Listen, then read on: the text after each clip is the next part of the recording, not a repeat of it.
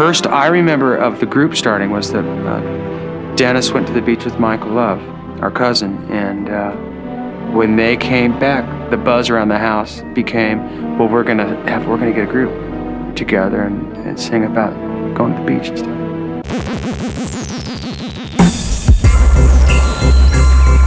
The official adventures of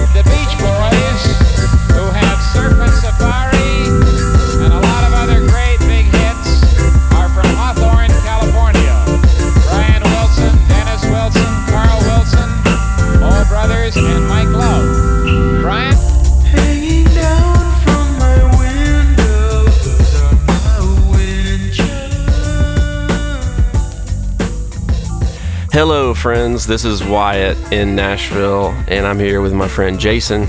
Hey, And this is episode two of Sail On, the Beach Boys podcast. We had some really good feedback uh, from you guys on our first episode. We really appreciate everybody listening. Uh, we had a lot of fun doing it, and we hope you guys enjoyed it. I hope you enjoy all the episodes coming up. We got a lot of stuff planned. Um, so, yeah, we have an email address if you want to hit us on that. It's sailonpodcast at gmail.com. We also now have a voicemail number if you want to leave us a recording and we will play it on the show or ask a question, tell us some comments, tell us what your favorite Beach Boys album is and why, anything like that. Um, the number is 615 606 3887.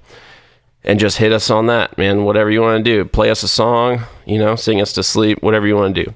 later on in the show, we're going to be doing a giveaway, so make sure you stay tuned for that part of the program. All right, let's talk about some recent news. Well, there is a brand new Mike Love album called Unleash the Love, and if you are excited about some new Mike Love music, you get two whole discs worth. You've got one disc of new Mike recordings and then another disc of Mike and his guys doing some Beach Boys classics. So that just came out through BMG. So yeah, you guys check that out if you're interested.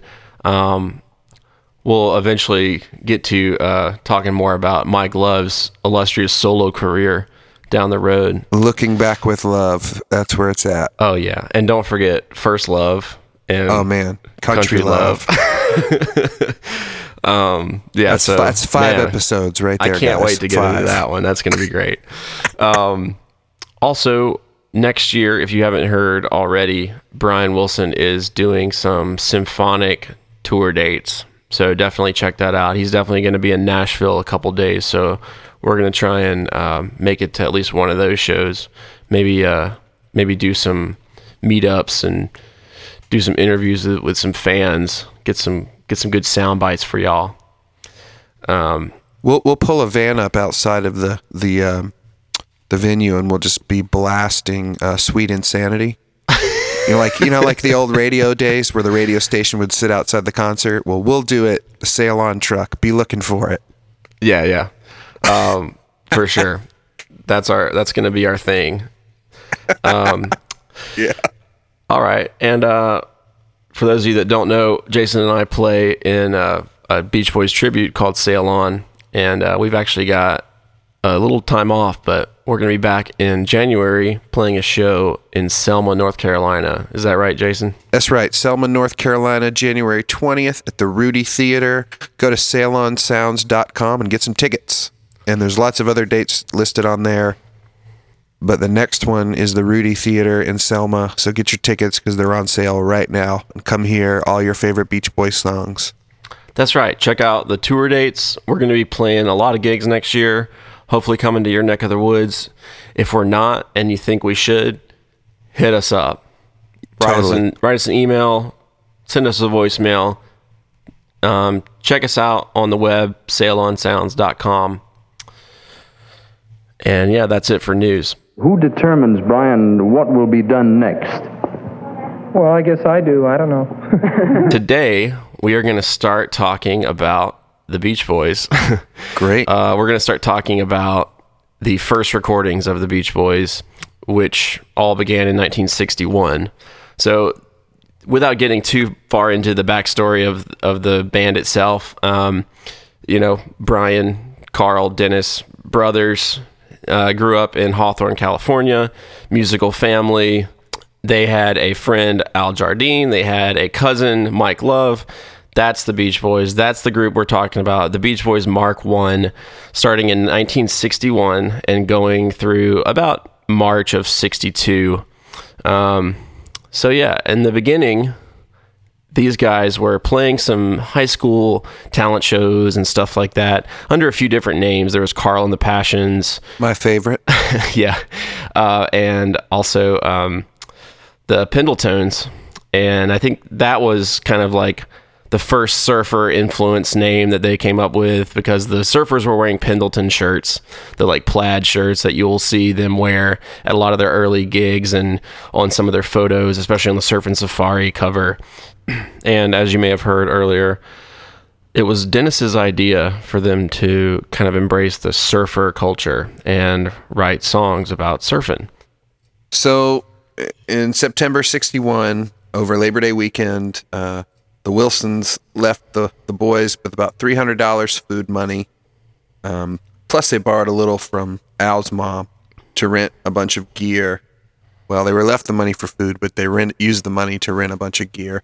Then the, the Wilsons came home, found that the boys had rented all this gear, and were working on music and Murray initially was furious, you know, got got into with Brian, but what calmed him down is Brian convinced him, "Hey, listen to what we've done." And uh and that's when things changed. One, two, three, go. Bomb dip dip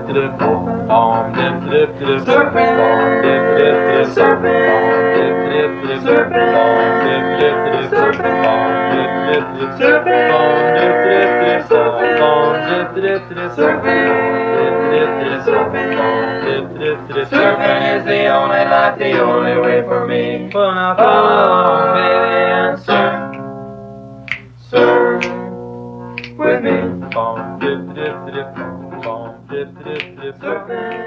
Murray thought that they showed some potential and he liked the song, said it needed some work. He brought them into his friend's studio, Hite and Dorinda Morgan. Hite Morgan is a producer, also a publisher, and they did demos. They did the Surfin' demo as well as two other songs. Um, so let's talk about surfing. Got up this morning, turned on my radio. I was checking on the surfing scene to see if I would go. And when the DJ tells me that the surfing is fine, that's when I know my baby and I will have a good time. We're going surfing, surfing, surfing, Surfing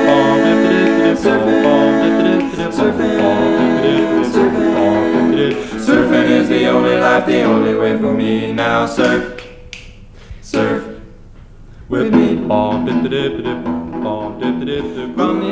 The demo already shows some improvement over the home recording. It's faster, the vocals are tighter, mics more present in the mix, and they're just playing a guitar and snapping their fingers, and uh, you get a good feel for the song. Jason, what's your takeaway from this? Oh well, there's a couple things I always I thought about it. You know, listening to everybody but Mike Love is a teenager. Uh, Yep. so that's my first thing I think about. I mean, I kind of understand the garage nature of the demo, but what always jumps out to me is, and you can tell because the other two songs, which we'll talk about, were not their songs; they were songs by the publisher. But the the Wilson Love original already has the makings of what is going to be the classic Beach Boys thing. You know, you got these young guys singing three part, four part harmony already on something that primitive and easy, which is definitely more of a, you know, has like a doo wop feel to it because that's what Mike Love was so into. And Brian and him just really came together on that. Right, and this is the only original that they had at the time, and it Right. it actually is a pretty good song. I mean, for being a bunch of teenagers, like you said, and Yep. Mike Love being 20 at this Yeah. point, um, the lyrics aren't bad at all. I mean, like the lyrics Well, are pretty it's good. Chuck, it's Chuck Berry, man. I mean, he, you know, I guess Dennis basically had filled him in on how the surf reports were and, Right. and how all that stuff worked. And and got the lingo with Dennis, and I mean they just it na- it nailed their community, their culture, their friends, their Yeah. their era, and you know Mike Love at his prime was just you know he was nailing that all the time. So I mean everybody I've everything I've read about surfing, every author, anybody, they always say you can see right off the bat Mike Love's lyrical skill right out the gate. That's true. I, I really, I really believe that. So the next song they did is a song called Luau, and it was actually written by the Morgan's son Bruce, and um, it's kind of a silly little song, um, Yep. but it definitely fits the theme, like the sort of surfer theme. Um, and they kind of went through some different revisions with this. The first demo uh, was definitely a little more rough, and then you can tell um, by the time they come back in for the next session, they've worked it out a little bit better and they've rehearsed it, and uh, it sounds a lot more professional. And I think it's a pretty fun little song. I mean, you know, it definitely, you know, it's it's definitely not one that they actually wanted to put on a record, but it ended up being on the first single, the surfing single, and uh, I think you know it fits. They didn't have any other originals, so it was a good one to kind of throw on there. Yeah, I dig the B section on it. It's Yeah. pretty cool. It's got it's got a weird like minor chord situation, and um, Brian's vocal sells it for sure. Yeah. You don't need to live in the islands to have a lot of fun. Just pretend your patios an island in the sun. one of the things you can take away from these recordings is how great of singers they already were. Um, especially Brian, like his voice is just incredible, and you know, never really being in a studio before, never really performing. Like he's just a natural at it. He's obviously been singing his whole life, and the guys have been harmonizing for years together um, since they Oh, were yeah. young. So um, they just sound awesome. Um, and speaking of that, you know, they did another song at that first demo session called Lavender, which was written by Great. Dorinda Morgan. Uh, kind like of a four 50s. freshman esque, kind of a Four Freshmen esque harmony arrangement, and uh, it's just a really nice, pretty tune. Um, didn't end up getting released until much later on some, you know, sort of like rarities compilations. Um, and all this stuff was released at some point um, in the 90s on the Lost, and Lost and Found, Found. which um, which was pretty cool when I first found that CD and uh, kind of nerded out about these early sessions. I was gonna say Lavender has that, you know, Brian's Four Freshmen obsession starting to blast through. You know, it's I think it's like a '50s type tune, but you hear he's kind of already uh, Four Freshmen Brianized it when Yeah, they're for sure. recording it. unseen breeze. She waits alone,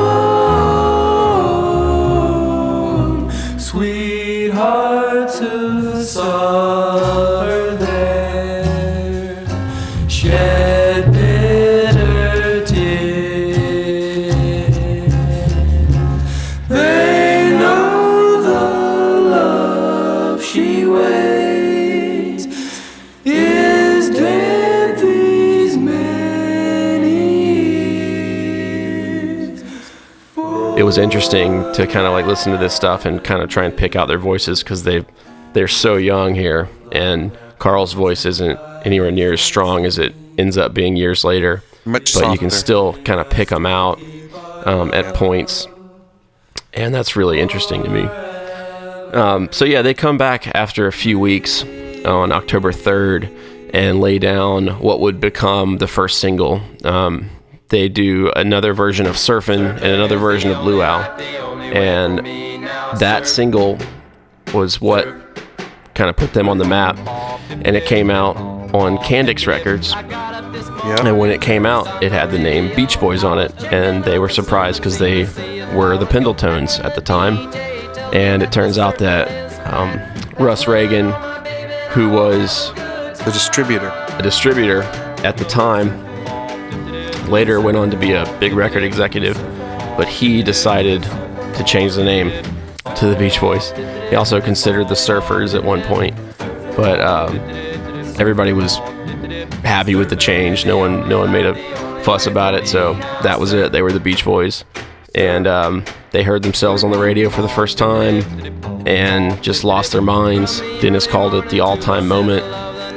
I love the story where they talk about um, when, after it was played the first time when all the, the brothers would sit around the phone and they had a one of the radio stations had a like a competition this song versus that song who gets your vote and they all called in using fake voices to get to win the competition or to get the song played and, Right. and, and, you know as as as we all as super fans or if you don't know the tune did go top five in Los Angeles, and that's a huge deal. Because one station started playing it and playing it all like every hour, and then the other two pop stations in town started playing it. And I mean, for a band on a little label that nobody had ever heard of to go, I mean, it was just instant. I mean, the sound, it's self-explanatory, great song, but it just went straight up to, to the top of the charts in LA.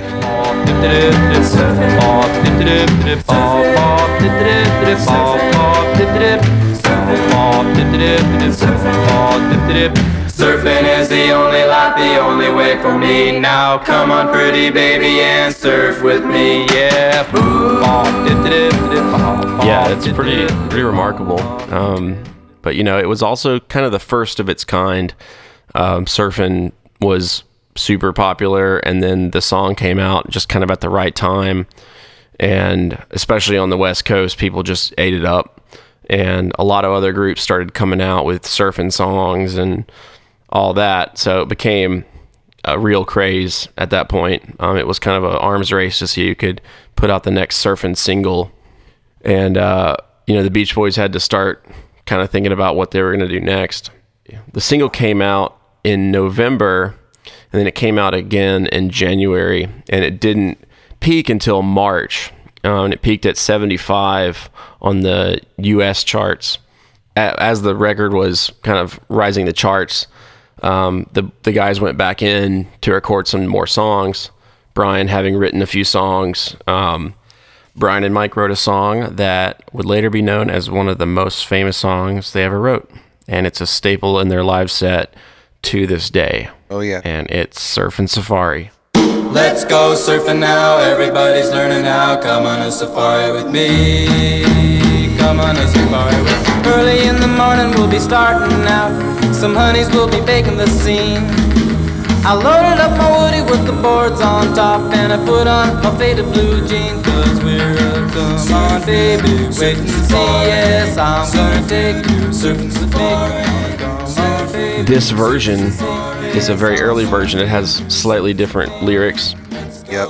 and um, you can tell that you know they just it wasn't quite the rock song that it became several months later but it uh, it's a great tune um, again mike's lyrics are great the guys are singing you know just that trademark three part backing vocal against the bass and lead i mean I think I it's interesting. The instrumentation's like a little looser and not as right you know uh, grooving as what we know from the Capitol version later on. But the guitar solo on it is still great, and it just shows Hmm. that C- Carl was just rocking from like I don't know how old is he here.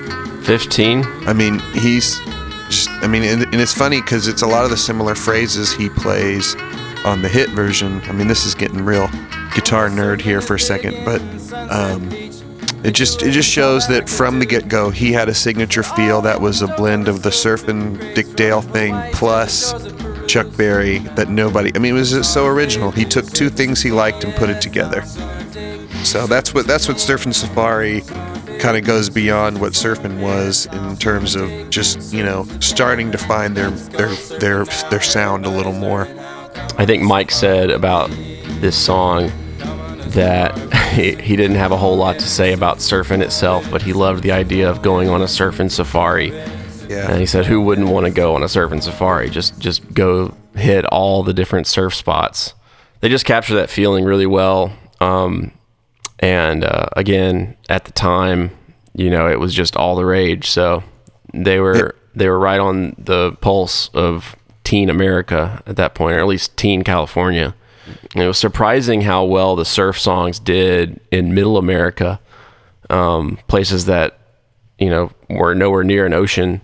They still loved the surf songs, I guess, because it was more about the fantasy. It was escapism. Right. Yeah, and that's that's awesome. They they never they never thought that would that would be the case, but it really was. One thing I wanted to say about your, um, what you're talking about the lyrics on Surf Safari, you know, again from Mike Love's, uh, you know, lyrical um, mentor Chuck Berry. You know, Mike, and he uses this in lots of Beach Boy songs through their whole career. I mean, you know, this this song, California Girls, and so many others. He loves the geographical um, tour on each song on during the song. So I think it's something you hear in early Chuck Berry stuff, and then you hear it starting right away in Surfing Safari. And Mike is just such a master of telling that geographical story.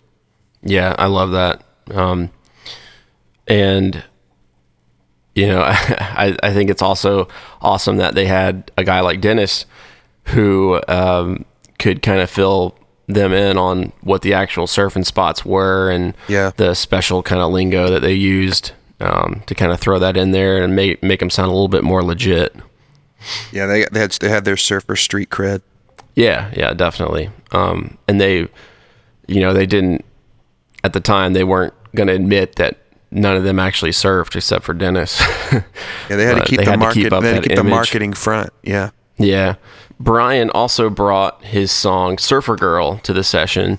And I think this is really interesting. They recorded Surfer Girl, and um, it sounds great. And it's nearly identical vocally to the version that we're all very familiar with.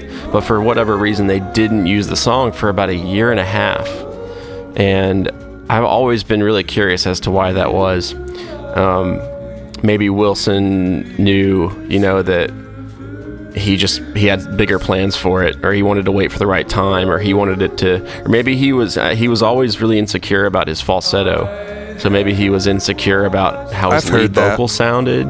Um, I'm not that, really yeah. sure, but it could be a, just a, a, a bunch of those things, or maybe they didn't want their image to be, you know, one that was of this high singing guy singing a ballad at that point. But I think, you know, it's obviously one of their best songs from the Yep. period. And uh, it's just a. It, Brian says that it's his first song that he ever wrote. I think maybe he was meaning that it was the first song he wrote, um, maybe lyrics and music for, because they obviously wrote um, surfing before that. But you know, the, depending on who you ask, it was about his girlfriend at the time, Judy Bowles, who actually was a surfer. And um, although he claims, or quote unquote, he claims in his um, highly controversial autobiography, Wouldn't It Be Nice, that it's not about Judy, that it was about a non specific generic surfer girl. But um, I like to think that it's about his girlfriend Judy. Um, Many Yeah. people say that it was. I mean, yeah, I think that that autobiography, you know, whatever. yeah. I just think it's funny. Like, why would you, you know, why would you lie about that? It's just such a weird thing to lie about. Um, I think that that version is you know not as crisp and clear as obviously the the hit, but um, probably the reason, like you were saying. I mean, I agree with you. The reason why maybe it wasn't used very much till later is because at, at that point in time they were still just trying to get the dance hits, the upbeat, up tempo, and they didn't want to be known as a ballad band. And and again, I think I I've heard a lot of reports about Brian being insecure about the lead vocal. So I think you nailed it on the head on all that stuff. yeah, and you know, it, it was for the best probably because the version that we know today from the album Surfer Girl is fantastic. Amazing. Yeah, I mean, it's it's One of his best. I mean, yeah, it's a hallmark song. I mean, it's just, you know, it's one of the songs that, you know, defines their career. But yeah, moving on. Um, speaking of the Surfer Girl or the alleged Surfer Girl, Judy Bowles, the next song they did is called Judy, another really fun early Brian song. Um, really kind of uh, you know, another song where he kind of flexed his his vocals a little bit, and he he it was a little bit more upbeat, and um, you can tell he had some good confidence when he wrote this one and performed it.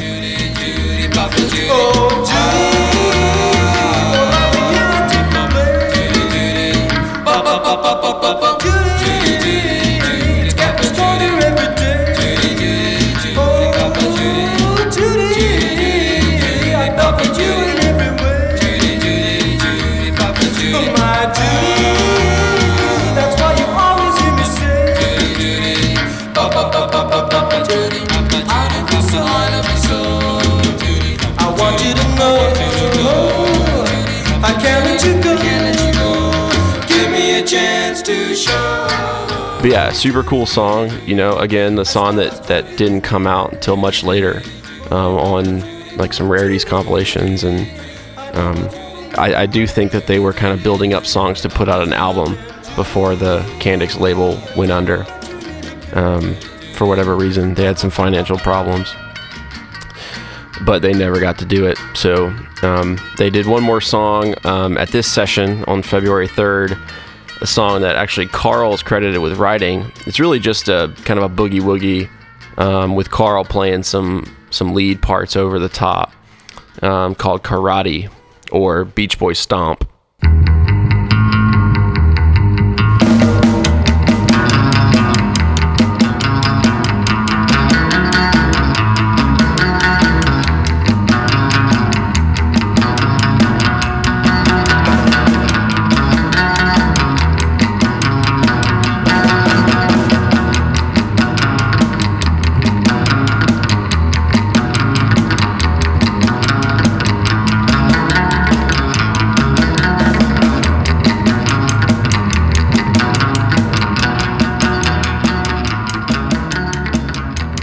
I love karate. Yeah, um, it's really cool. It's it's a really nice, you know, kind of introduction to Carl Wilson. Um, he's 15 years old at this time. He's, you know, obviously like a really good guitarist for his age. Um, and I don't know. Do you know like what he was playing? Was it a rental guitar at that time? Had he bought like a, a Fender at that point? It could very well be a rental, but I know that he and, and David Marks both were taking guitar lessons from uh, John Maus, who Right. later was in the, the Walker Brothers, but they were taking guitar lessons from him in their neighborhood or whatever with their Strats. So I I don't know. So that that that's a good time to probably bring up David Marks, um, the neighbor of the Wilsons, as Carl started playing guitar. Um, he and Dave would kind of get together and jam, um, and David always kind of was on the outside looking in. Yep. Um, always wanted to be part of the group, but they already had you know Al and Carl playing guitar and didn't need another member. And Brian reportedly just didn't like him. He like did not like Dave. He did not like his playing style. Um, and Murray didn't like him either. But so it goes. Al Jardine decided to leave the group. There are many different reasons that I've heard for why Al left. Um, some say that his parents wanted him to go back to school for dentistry.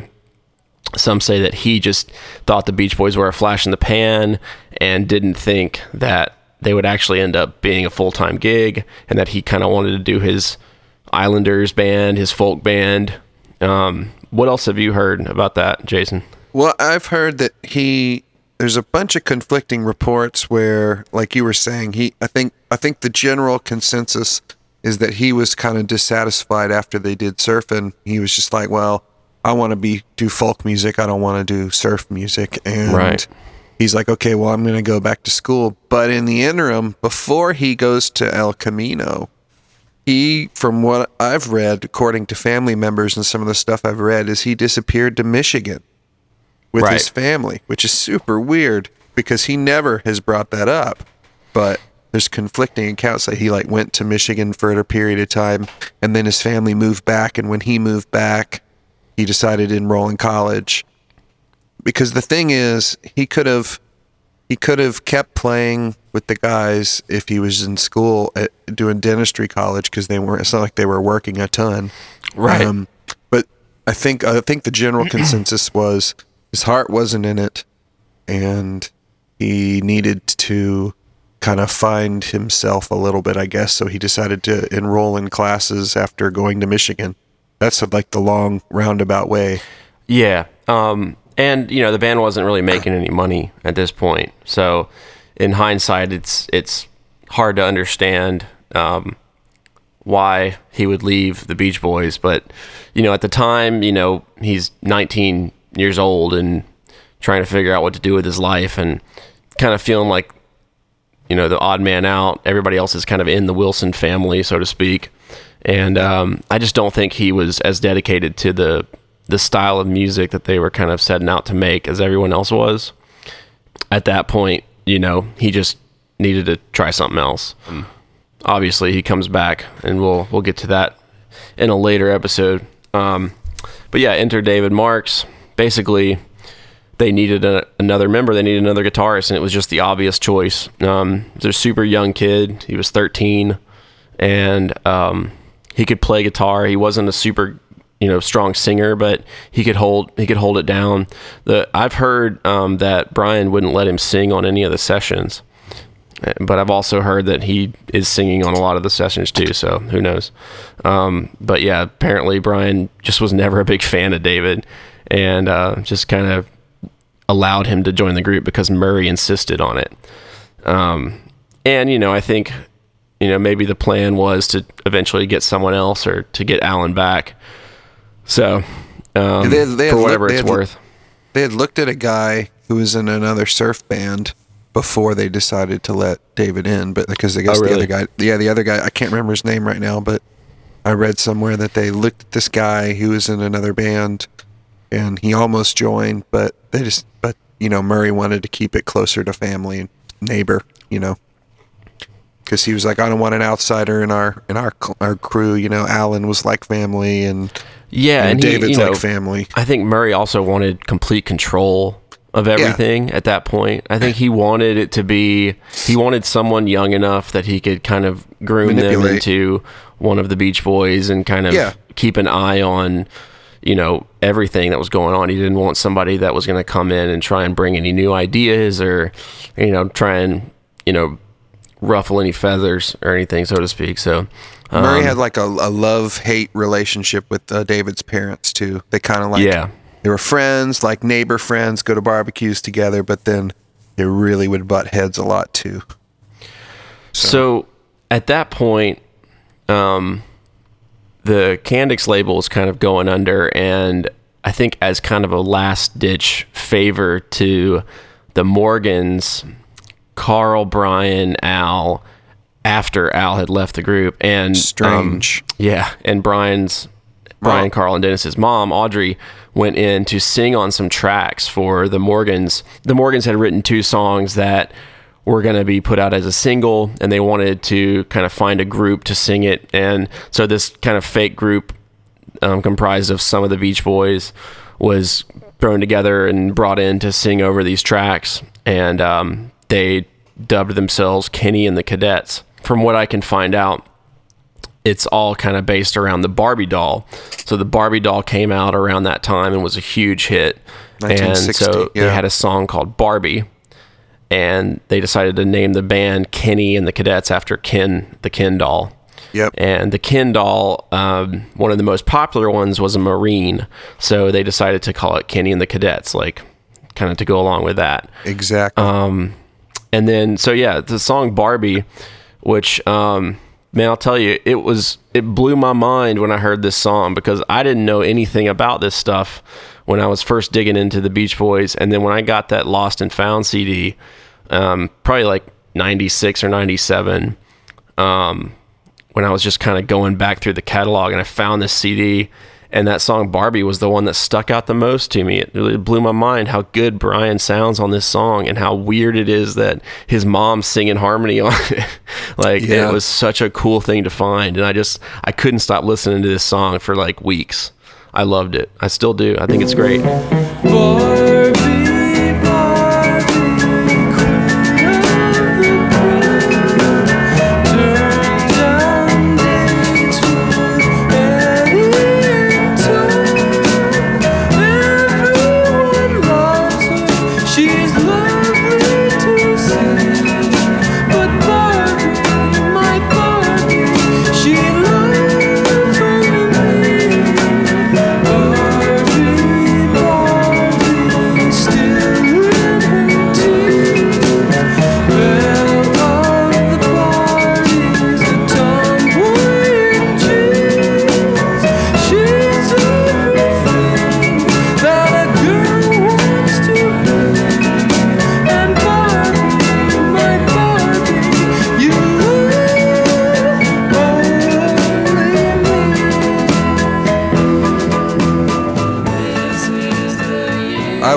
always thought it, his voice was strong, but I, there was something weird about it, and for a while I didn't realize that it was somebody else's song. Yeah. And I was like, well, why is why is he singing about Barbie? This is weird.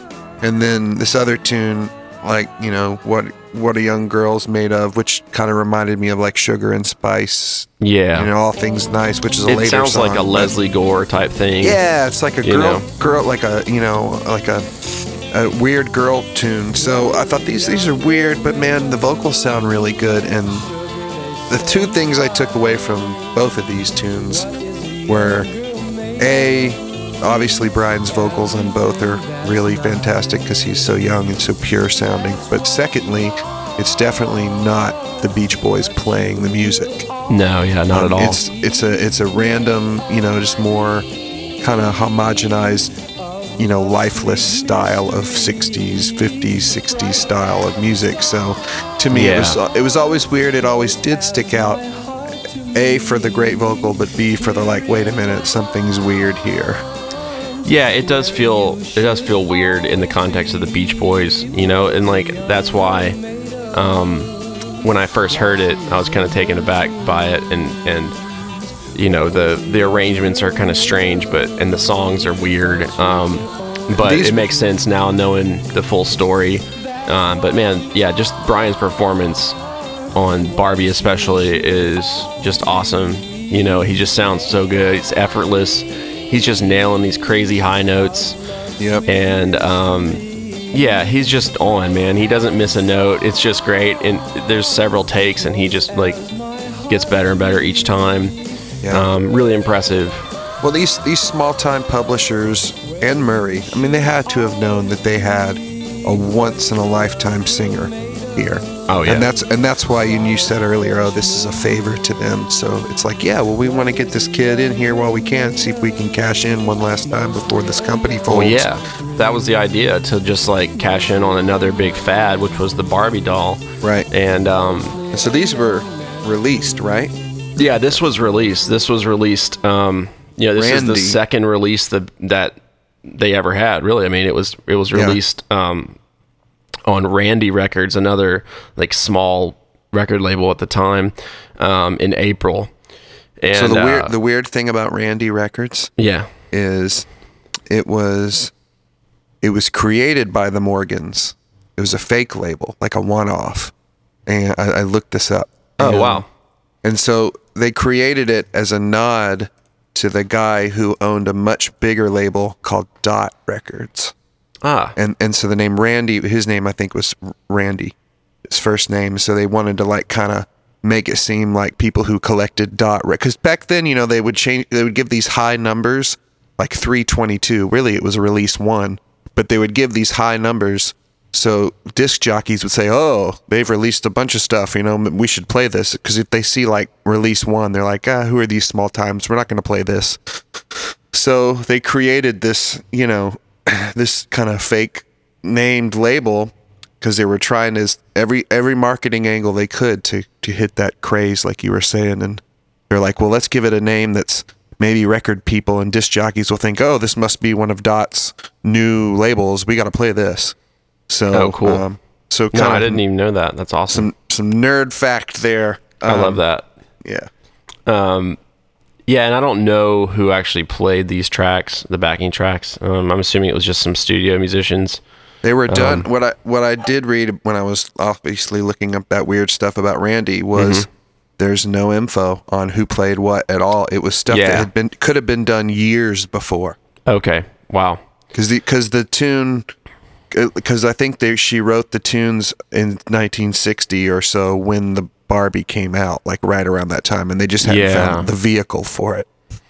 That makes sense. Um, cause yeah, they they definitely sound a little dated even for 1962.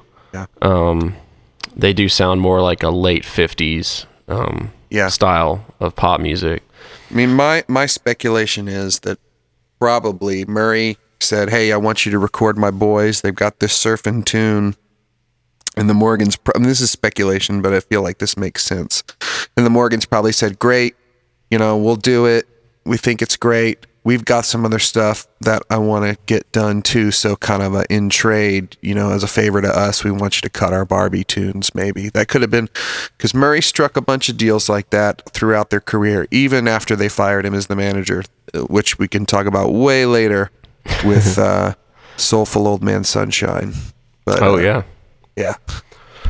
Um, so yeah, they let's backtrack just a little bit. Um, in December, the guys actually booked their first show, and the first show was actually really impressive. Um, they ended up playing an intermission for Dick Dale, Yeah. um, and that's pretty awesome. It was just two songs, and I'm not Yeah. sure which two songs it was, but I'm going to go ahead and guess that it was "Surfing" and "Their Hearts Were Full of Spring." yeah, that's right. Okay, and I, I that's totally just a guess because that was kind of the songs that they were they were known for at the time. Um, But yeah, I think that's pretty awesome. Like, what a first show to have. Like, they must have been incredibly nervous. There's no pictures from the show, but it would have been pretty amazing to see. What I've heard is that the show they played during the intermission and it was terrible.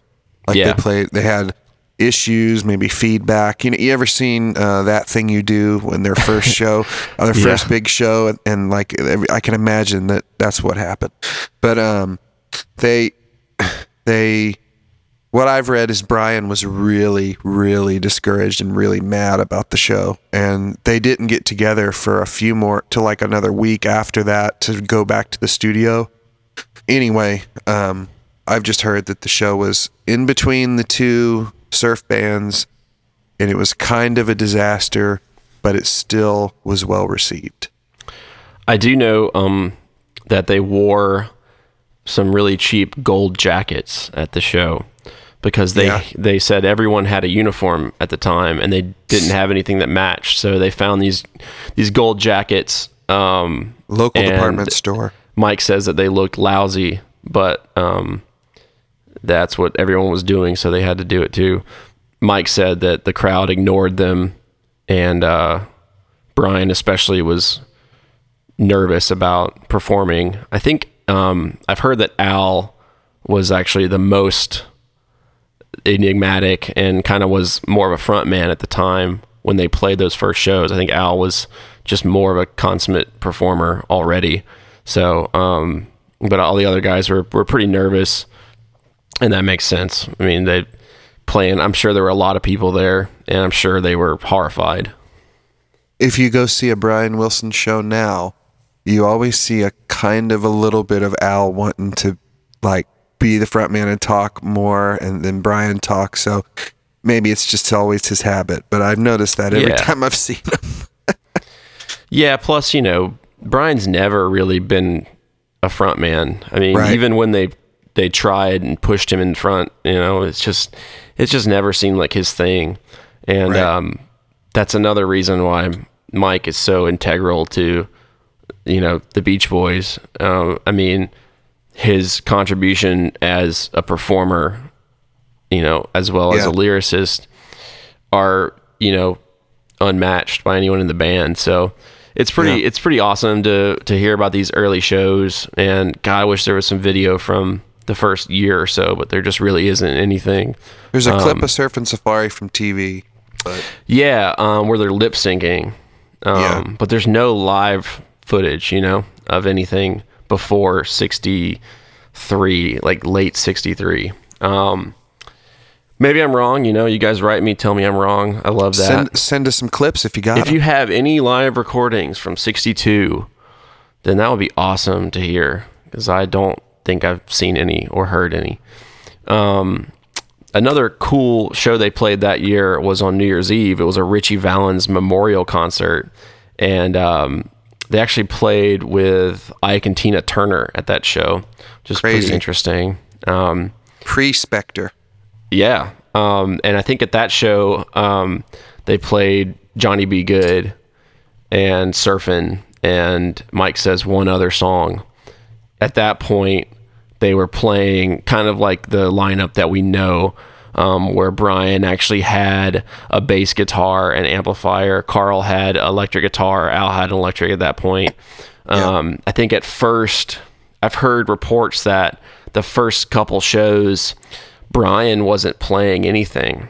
he was standing with Mike at the microphone, and um, Dennis was playing like a kind of like thrown together drum kit, and I think Al was playing a stand up bass, and Carl was playing an acoustic guitar. That's Wow. just a that's like a one take that I've heard, and Surf I can't back that up because there's no pictures. But that's somebody that was there. Actually, I found claims that that was the case that Brian wasn't playing an instrument, and that's really interesting to think about. Like him being just standing there next to Mike, just like And at that point, definitely the best player of all of them too, yeah, which is crazy. really really strange to think about that but it makes sense. I mean they just didn't have a lot of equipment. I think they were you know still trying to throw together what their live set would be because they Yeah. were kind of a vocal band at first. I mean they just wanted to kind of sing. And um, they obviously couldn't bring a piano with them um, which was brian's main instrument and i'm not sure at what point brian decided that he was going to play bass because he just kind of you know i guess out of necessity al started playing bass on a lot of the Al played bass on a lot of the demos, but um, Brian somehow ended up playing bass and Al switched know, to guitar. Yeah, I, I wonder if that was. Yeah, they just maybe Brian felt like he didn't want to just stand there like Mike. So Yeah, I mean that's that that very well could be it, and just that they needed two guitars to fill out the sound. And uh, Brian just said, you know, I guess I'll play bass. There's there's not much else for me to do up here. I have a feeling one of our listeners is going to call us and tell us. I mean, that would be great. Yeah. I'm going to throw in some more misinformation just so people will call in and correct us. I like us. that. I like that. So we're going to end this week's discussion there because we're going to pick up next week with an exciting episode about Brian's first collaborator outside of the group, and that's Gary Usher.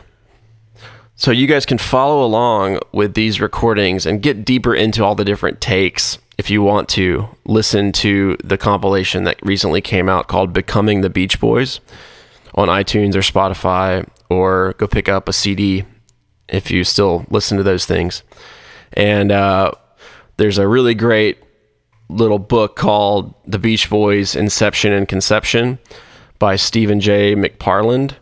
I really enjoyed it. It's kind of uh, Heavy, heavy info. it's a lot of info and it's really really a fun read it's got some cool pictures it's got lots of you know in-depth info on these sessions and I, I highly recommend it and if you can get a hold of it there's also a great book called becoming the beach boys and i'll put a link to where you can buy that as well Yep. all right So I mentioned at the beginning of the show that we have a special giveaway, and here how, here's how this will work. We want you to go on iTunes and leave us a review of the show, and you're going to be entered in to a drawing for a free Sail On T-shirt. So go in, review us, get your friends to review us, your friends' friends, their two friends, their two friends, and so on and so on. Let's get some great reviews up and let's give away some t shirts. Yeah, let's do it. All right. Again, thank you guys so much for listening. Thank you for writing us. Thank you for calling us. Our email is sailonpodcast at gmail.com. Our phone number is 615 606 3887. As always, music by Will C. www.willcmusic.com. Until next time, this is Wyatt. That's Jason. Sail on, sailors.